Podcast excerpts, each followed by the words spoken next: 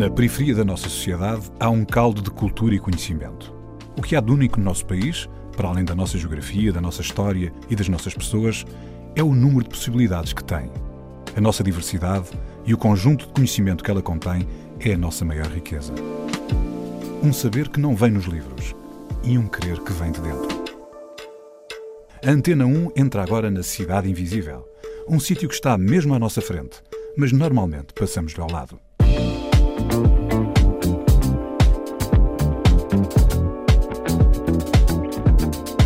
Eu cresci eh, com aquela hum, obsessão das misses, portanto ainda, ainda eram esses tempos eh, dos concursos das misses, e nunca ver pessoas como eu hum, nesses espaços, isso obviamente cria uma série de, de sentimentos de não pertença.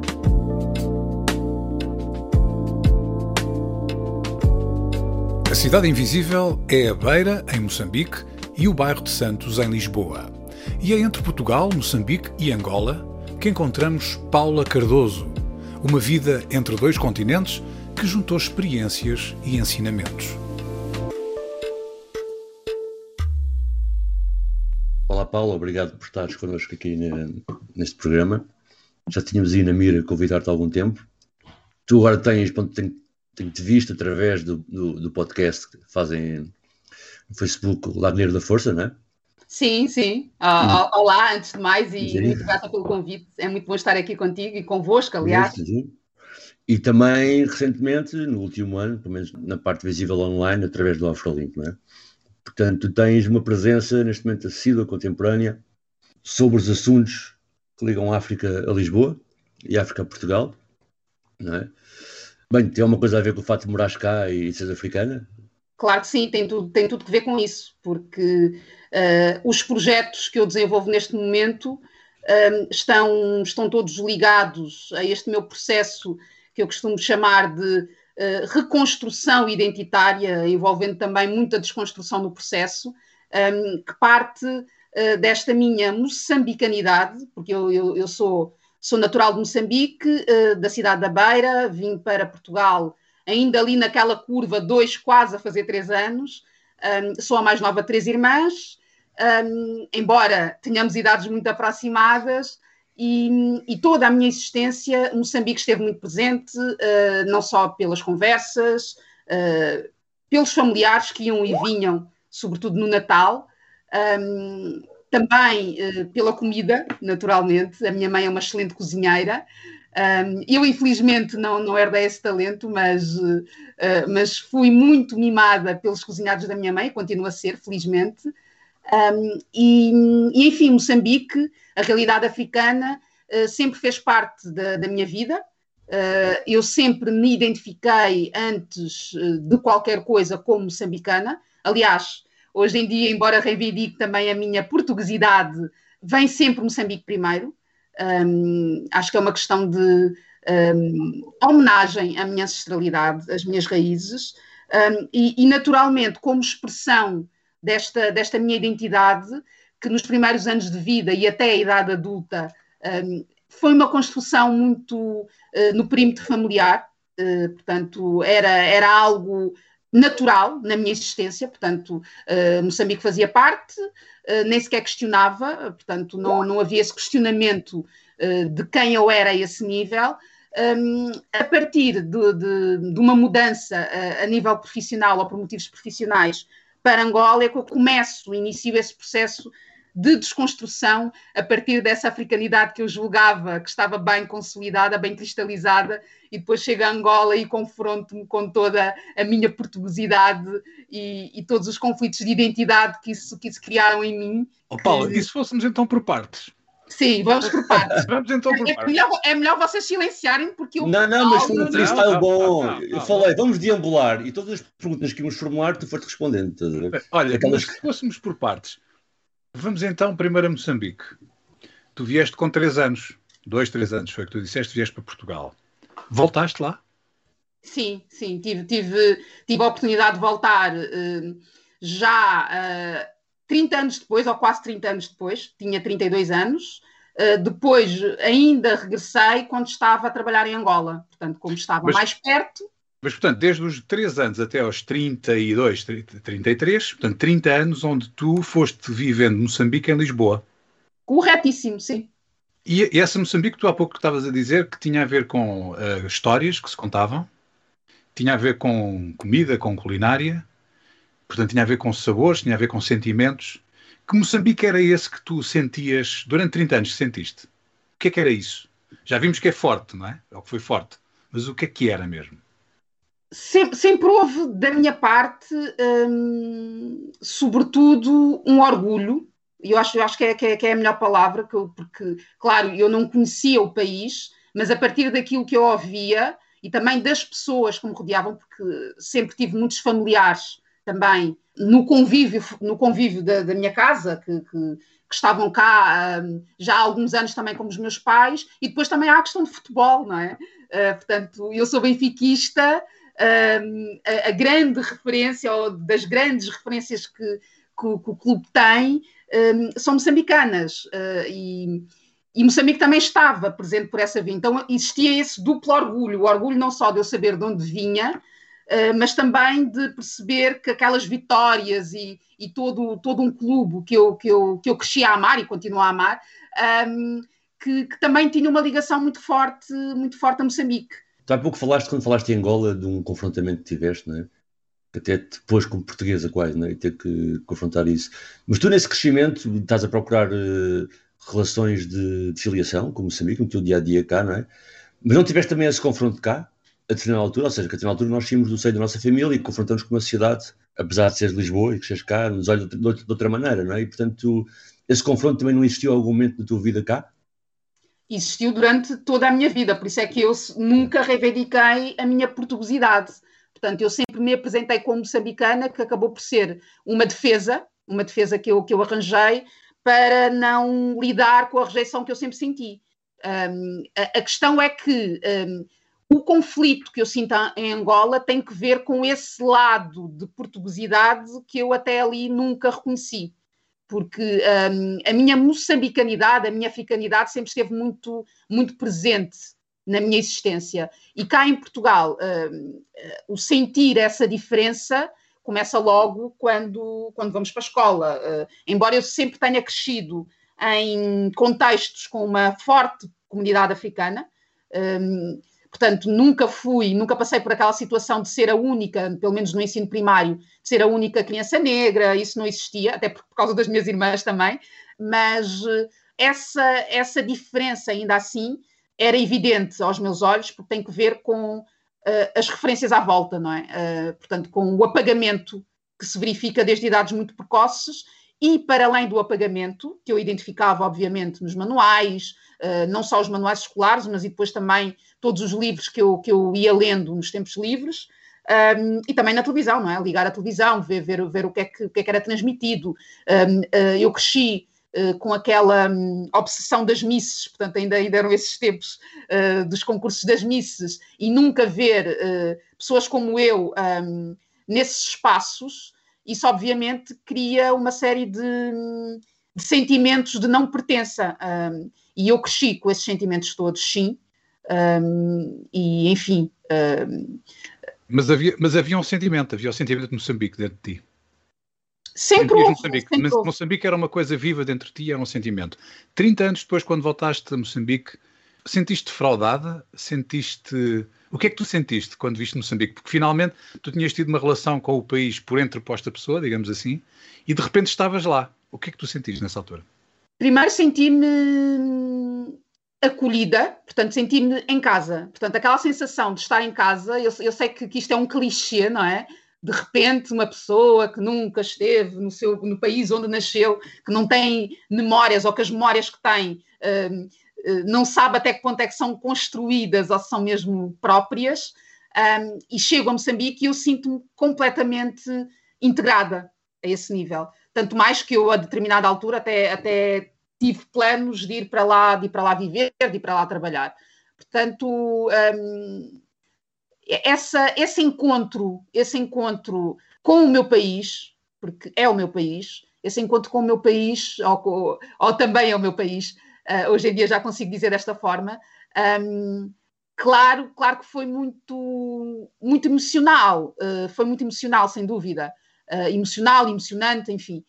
Um, porque eu, eu não só estive uh, de volta um, ao meu país, como estive na casa onde eu vivi. Portanto, que esta casa continua com um familiar. Uh, e, e, toda essa, um, todo esse ambiente, todo esse contexto acaba por, por reforçar essa ideia de casa. Um, e, e, e, embora, conforme, conforme eu disse, Moçambique sempre esteve em mim, sempre foi natural, eu nunca questionei sequer essa pertença, uh, estar diante, uh, ou estar no país e, e, estar na casa onde eu vivi e tentar uh, associar aquilo que eu estava a viver e a ver a memórias, tentar estar ali a esmiuçar o que, é, o que é que era meu e o que é que tinha sido um, passado, transmitido pelos meus pais, um, foi, foi, foi, foi de facto muito. Foi importante, foi importante tê-lo feito na altura em que o fiz. Então, a tua ida a Moçambique confirmou que Moçambique era mesmo algo que estava dentro de ti, e depois a ida a Angola confirmou que Portugal também era algo que estava dentro de ti. Mas já vamos à história de Angola. A tua primeira escolha musical foi o Beto Dias com Que Vida. Porquê é que escolheste o Beto Dias? Porque uh, a minha adolescência, um, se calhar ao contrário daquilo que é, que é esperado de uma, de uma africana ou de uma afrodescendente, um, é, é se calhar estar muito rodeada de música africana e, estive, e estive sem dúvida, não só por via dos meus pais, mas por via das minhas irmãs também, uh, mas não, era, não eram as minhas preferências, aqui Zomba e, e tudo mais, Funaná, não, não estava de todo uh, nas minhas preferências musicais. Um, e que vida do Beto Dias terá sido um, uma das músicas que rompiam, que quebravam essa, essa norma adolescente que era muito voltada para o rock e para aquela coisa das boys band, como New Kids on the Block e por aí vai. Portanto, que vida por causa disso. Sim. Beto Dias com Que Vida.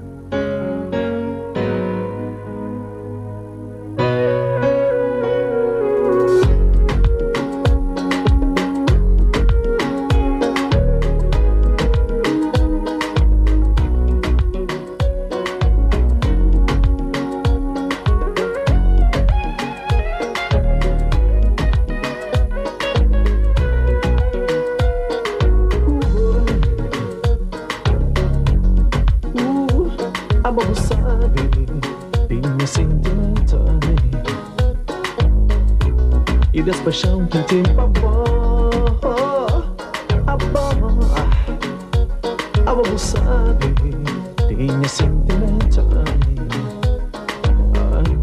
E das paixão que tem pavor Amor sempre, sempre vou mostrar Mas ainda a boca está pronto é? Que quando damos passo Para o tempo para pensar.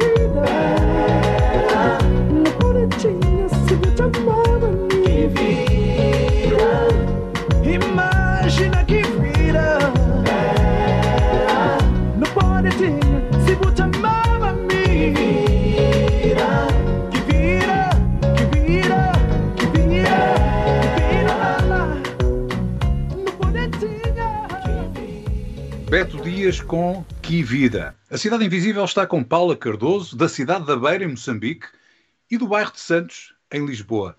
Paula, estávamos a falar do caminho que fizeste a Moçambique para confirmar aquilo que estava dentro de ti, os 30 anos que passaste a ouvir falar eh, do teu país de origem, onde nasceste, e depois falámos que foste a Angola e que em Angola encontraste a portuguesa dentro de ti.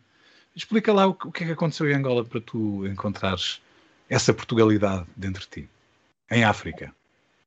A experiência angolana, que, que foi maravilhosa a, a, vários níveis, porque permitiu também o meu, o meu despertar para uma série de opressões que eu tinha vivido e de violências que tinha vivido em Portugal, a nível racial, portanto, aí falando da questão racial, mas no caso dessa, dessa descoberta portuguesa ou de portuguesidade, teve muito que ver com o contexto laboral, porque eu fui, fui para Angola trabalhar, um, e, e ali pela primeira vez, um, eu percebi que a construção que eu trazia de africanidade um, não correspondia à realidade, que eu, que eu tinha uma, uma perspectiva muito romântica de, disso, do que, do, que é, do que é ser africano. Um, claro que a nível de relações, isso acabou por ter bastante expressão, uh, essa, essa, essa visão romântica que eu trazia. Mas a lá, do, do teu ponto de vista, qual é a grande diferença entre Angola e Moçambique? São países, obviamente, diferentes. Qual foi a grande diferença que tu encontraste? Porque é que essa, essa, esse ponto de vista romântico, de alguma forma, tu foste a Moçambique e ele não, não, não, não desapareceu, não é? O que é que aconteceu em Angola que fizesse essa diferença? Porque é que são tão diferentes os dois países? Seguramente que são, mas gostaria que tu nos explicasses o teu ponto de vista. A, a questão é que eu fui a Moçambique uh, de férias, não é? Portanto, fui de férias e tenho lá um, muita família. Portanto, eu, eu quando vou a Moçambique vou para casa de familiares. Uh, é toda uma vivência uh, em, torno, em torno da minha história familiar. Uh, em Angola, não. Portanto, eu mudei-me para Angola. Portanto, eu fui trabalhar e viver em Angola. sem, na altura, quando, quando fui, eu nunca fiz planos de, de ficar.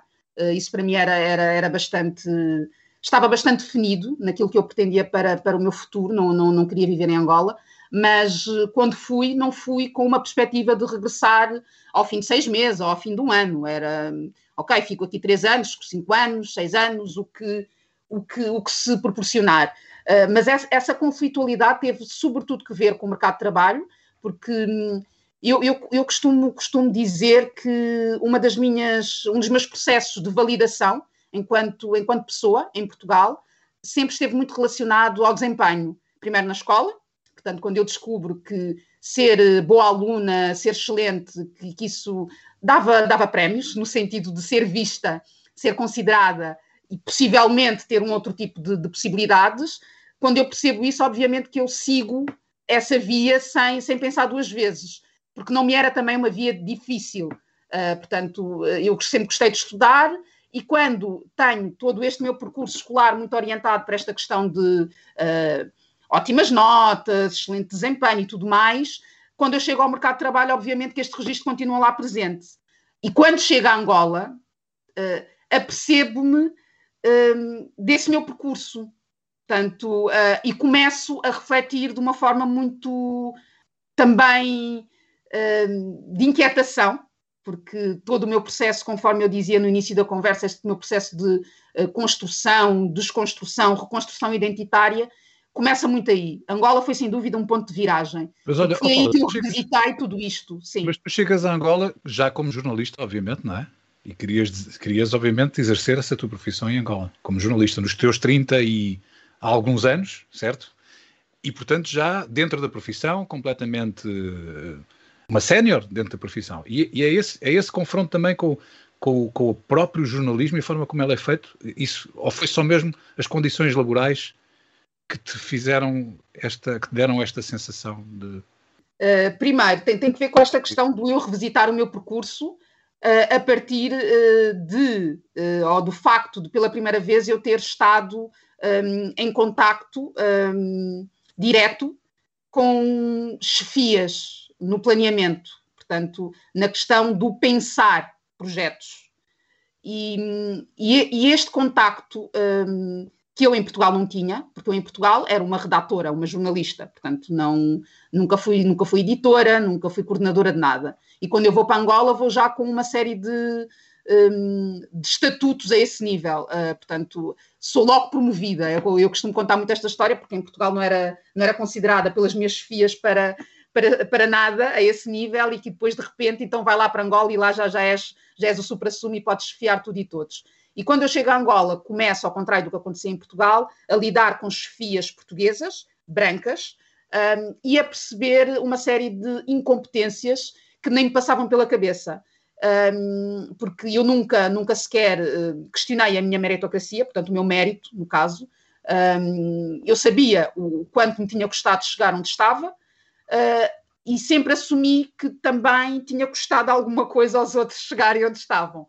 E foi um, perceber uh, a falácia do discurso da meritocracia ali, uh, escancarada, que, que eu começo então um, com, com estes processos de olhar para o meu percurso, uh, de perceber como é que o facto de ter crescido como uma minoria em Portugal um, me encaminhou de determinada forma, me retirou também uh, algumas oportunidades que até ali eu não tinha, não tinha menor consciência disso. Eu acho que eu estava tão. vivia tão na rodinha do rato, como eu costumo dizer, portanto, é preciso fazer, é preciso fazer, é preciso conseguir, é preciso tudo, é preciso provar, sim, que eu, que eu acabei por, um, por não refletir, nunca tive um espaço na minha vida para refletir verdadeiramente sobre o que é que o facto de ser uma, uma, uma mulher negra uh, tinha representado no meu percurso em Portugal. Paula, portanto, Moçambique, Angola e Portugal outra vez. Tu, tu a outra escolha que fizeste musical para ouvirmos hoje foi da Miriam Makeba, uma das grandes vozes de África, com a luta continua. Estávamos a falar aqui, se calhar, de outras lutas, mas a luta continua sempre, não é? Sempre. É por isso que escolheste esta, esta música. A luta continua e a vitória é certa. Miriam Makeba, a luta continua.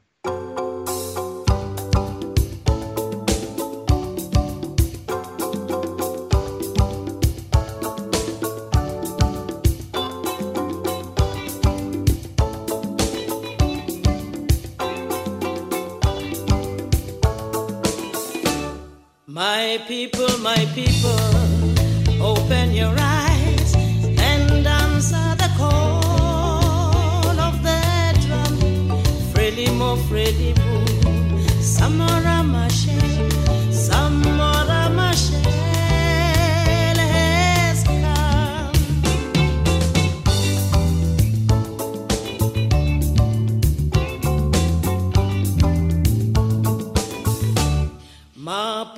Maputo, home of the brave, our nation will soon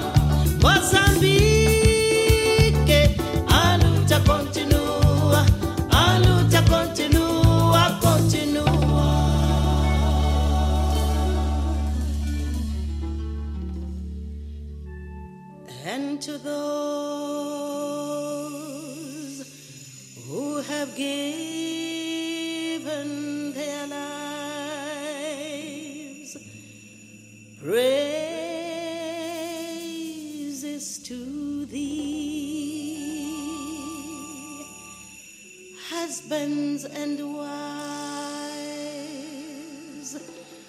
all thy children shall reap what you've.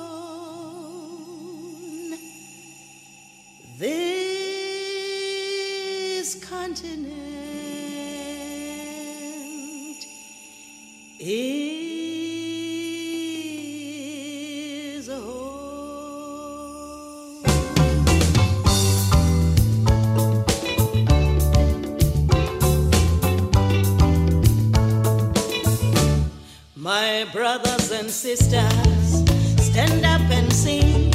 Eduardo Mondlane is not gone. Frelimo, Frelimo, your eternal flame has shown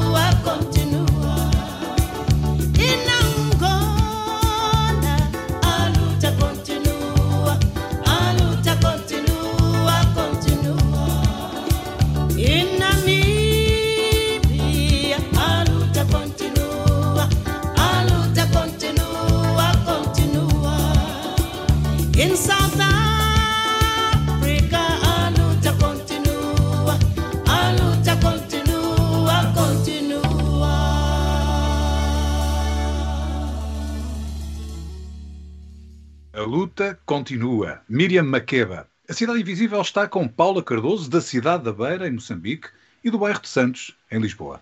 Olha, e a seguir essa experiência angolana, aterraste em Lisboa. De vez.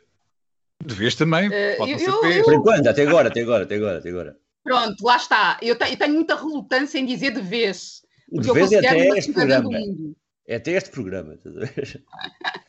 ok. Utilizando um outro clichê, eu sou uma cidadã do mundo. Portanto, eh, Então, mas eh, tu, tu, quando vieste e, falaste, acho que frontalmente podemos dizer, de um. De um de defraudada, na verdade, não é?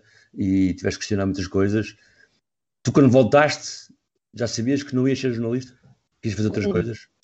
Não sabia, não sabia. Um, eu, eu achava que seria mais difícil voltar a ser jornalista, porque, enfim, o mercado eh, está aquilo que nós sabemos já há muitos anos, uh, não tinha qualquer expectativa de integração ou de reintegração no mercado, e depois, por outro lado, eu também já não queria uh, ter a experiência de redação que tive no passado. Não me fazia qualquer sentido. Porque eu saio de Angola já com uma experiência, com, com, com outro tipo de vivências um, que tornariam um, qualquer, qualquer experiência em contexto de redação em Portugal extremamente, um, extremamente penosa. Quanto Portanto, tempo é que estiveste em Angola? Ao todo estive ligada a Angola uns sete anos, porque eu depois uh, acabei por, por voltar para Portugal e fiquei a trabalhar ainda hum, em teletrabalho para, para, porque eu trabalhava num, num online, portanto, uhum. estava, estava a dirigir um online e, como já tinha essa experiência no terreno, era perfeitamente execuível fazê-lo à distância. E, e é dessa reflexão toda, a que já falaste na parte anterior e de agora, que te levou a sentar a Reais, por enquanto, por enquanto, e globalmente ligada, claro, aqui em Lisboa, que resolveste lançar os teus projetos. É um bocado por aí? Sim, o link aparece nessa natureza da tua vida? Uh, o Afrolink aparece a partir da Força Africana, portanto, eu já em Angola, enquanto estava em Angola, uh, a partir de, destas minhas reflexões, um, comecei a sentir-me de tal forma inquieta que eu não consegui uh, apenas um, ver aquilo, aquilo que estava à minha volta, mas eu decidi a determinada altura que eu tinha de intervir, no sentido de alterar alguma coisa. E eu começo por fazê-lo a partir daquilo que me era mais natural, que é escrever portanto já escrevia profissionalmente, eh, pensei que poderia fazê-lo também transportando essas competências para, para os livros infantis. na altura quis, quis, quis desenvolver um projeto que tinha que ver com o resgate dos contos tradicionais do, do, da África lusófona, Uh, não consegui desenvolver por essa via, então ficcionei, uh, desenvolvi a Força Africana e a partir da tentativa de contratação de uma, de uma ilustradora ou de um ilustrador, uh, confronto-me com, com a tal ausência não é, de, de profissionais ou com a pouca visibilidade. E, e, é a partir daí que eu vou para o Afrolink. Ok, então faz todo sentido, não é? E... Mas, mas espera uma coisa, António. O que é que é exatamente o Afrolink? Estamos é isso, aqui a falar do Afrolink como se fosse uma coisa que todos nós conhecêssemos. Também ia perguntar da Força Africana, mas a Paula que vou explicar o que é que é, mas agora o que é que é o Afrolink de facto? Uh, o Afrolink um, nasce uh, enquanto espaço de encontro de profissionais uh, africanos e afrodescendentes que estejam em Portugal ou com ligação ao país, porque muitos estão no Reino Unido, por exemplo, e até em algum, algum país de língua, um, em algum país africano de língua portuguesa, um, e a ideia é não só nós nos conhecermos enquanto comunidade, porque eu também sempre senti essa, essa necessidade de, de saber quem é que são os outros profissionais uh, uh, africanos e afrodescendentes que estão em Portugal e perceber se, se, temos interesses comuns e se podemos encontrar caminhos igualmente comuns para atingir, para atingir objetivos que, que possamos identificar. Uh, e o Afrolink cria esse espaço. Portanto, só é possível trabalharmos em conjunto se nós soubermos quem somos, não é? E como é que isso traduz em conteúdo? Ou seja, para quem nos está a ouvir e pode querer ver o Afrolink, qual é o endereço? Ah, um, afrolink.pt, portanto, ah, www.afrolink.pt. Mas na, na, dialétrica entre essas pessoas, africanas ou afrodescendentes, não é? Que estão à procura do seu espaço e dialogam entre si para isso, como é que isso tem output no Afrolink? Não é? Que tipo de conteúdos é que tem? Uh, justamente porque, porque eu senti essa necessidade de, de conhecer histórias e, e, também porque venho do jornalismo, então sempre identifiquei uma narrativa muito estereotipada associada um, a pessoas como eu, a pessoas negras, e, e, eu senti que era necessário criar um espaço também para desconstruir, desconstruir essa narrativa. Um, e pegando naquela tua pergunta, não é? como é que os conteúdos, como é que depois isto se, se traduz em conteúdos, uh, traduz-se na apresentação de perfis, portanto, um, histórias muito, numa perspectiva muito simplificada das apresentações, que é o nome, o que é que, o que, é que faz, que projetos é que está a desenvolver. Portanto, há muito este, este, esta tónica de apresentação pura e dura, digamos, e também de divulgação de eventos afrocentrados um, que estejam a ser desenvolvidos, seja por pessoas uh, africanas e afrodescendentes ou não, mas que tenham esse foco de discussão sobre questões que, que, que nos dizem respeito, uh, aliás, que deveriam dizer respeito a todos, mas que, que nos afetam de uma forma mais, mais particular. Oh, Paulo, daqui a bocadinho já te vou perguntar que efeitos práticos mesmo dessa ligação é que tu já conseguiste encontrar. Mas tu escolheste dois artistas africanos para ouvirmos primeiro, o Beto Dias e a Miriam Makeba, e depois escolheste uma americana, não escolheste nenhum português de Portugal, digamos assim. Eh, portu- Quer dizer, eh, de origem portuguesa. E escolheste uma americana que é Alaya com Try Again. Porquê é que escolheste a Alaya? Primeiro devo dizer que foi extremamente difícil escolher três músicas, e são, e são as escolhas do dia, portanto, hoje são estas as escolhas, amanhã seria diferente. A Alaia, porquê? Porque eu regresso à Alaia e eu lembro perfeitamente, na minha adolescência, tentar imitar os movimentos dela hum, através dos- do videoclipe eh, dessa música. E, e eu regressei à Alaia recentemente a partir eh, de um livro de uma escritora nigeriana. Portanto, mais uma vez voltamos, voltamos à África, eh, de, de uma poeta o livro é fantástico, Questions for Ada. Ela chama-se, o primeiro nome é Igeoma, e eu não sei dizer o, o- o segundo nome, portanto, eu não, eu não quero criar aqui este embaraço monumental. Portanto, Igeoma, Questions for Ada, eh, poeta nigeriana, e, e em- num poema, num dos poemas que fazem parte deste livro, eh, ela faz referência à Alaia. E eu, enfim, tive aquele momento, eh, uau, Alaia, a, a partir de um poema de uma, de uma poeta nigeriana. Então regressei à minha adolescência através da, da Igeoma. Alaya, Try Again. It's been a long time, long time. We shouldn't have left you, left you without a dope beat. Step two, step two, step two, step two, step, step two, step two. Pick it, pick it. It's been a long time. We shouldn't have left you, left you without a dope beat. Step step two,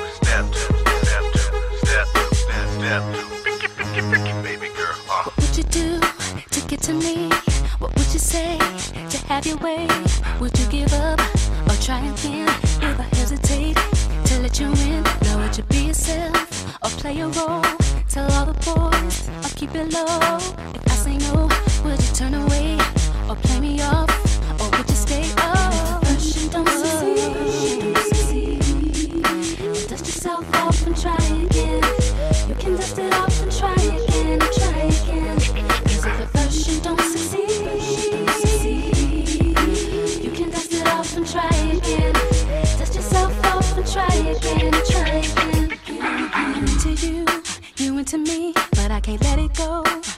Not till I see what this could be. Could be eternity or just a week. We our chemistry is off the chain.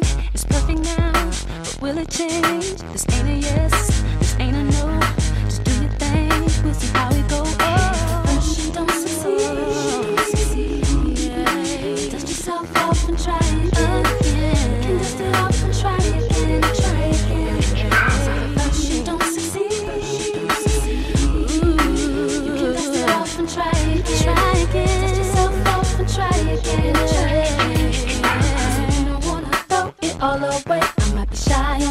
day. What about the next day? Uh,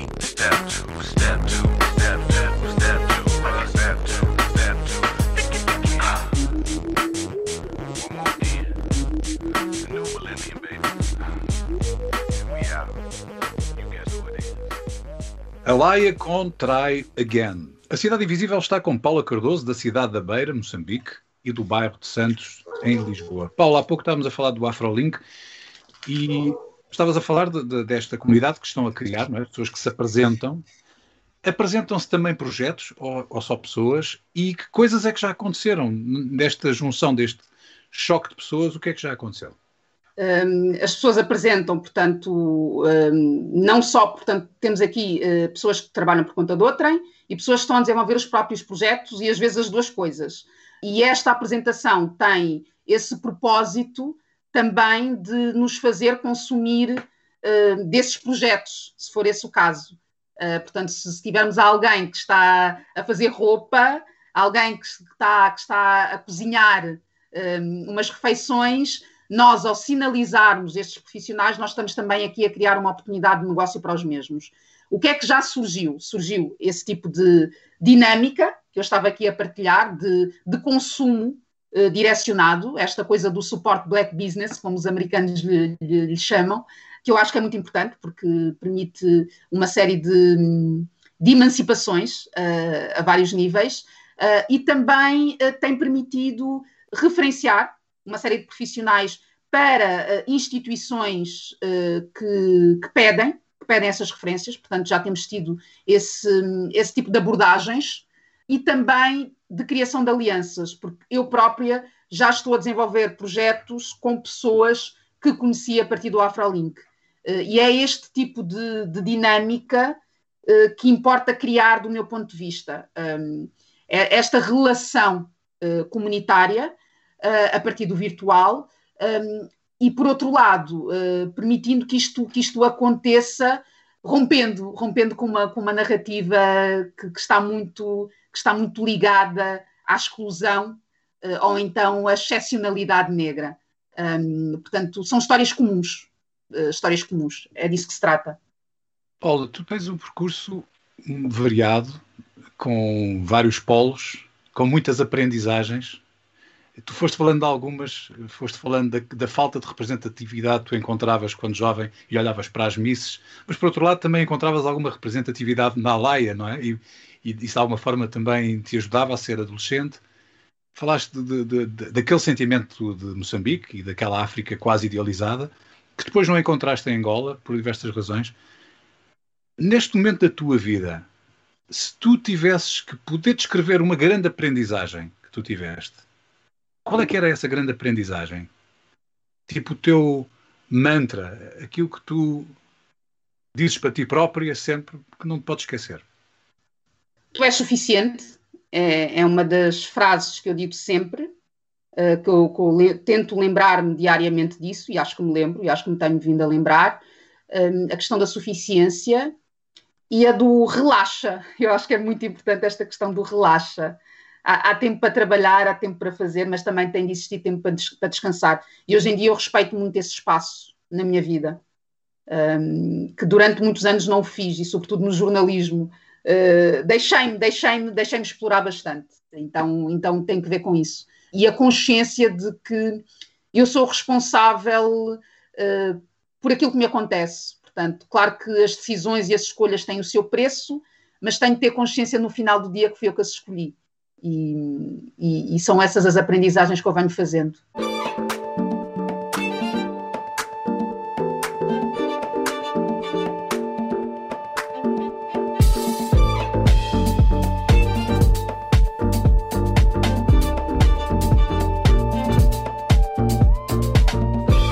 Paula Cardoso.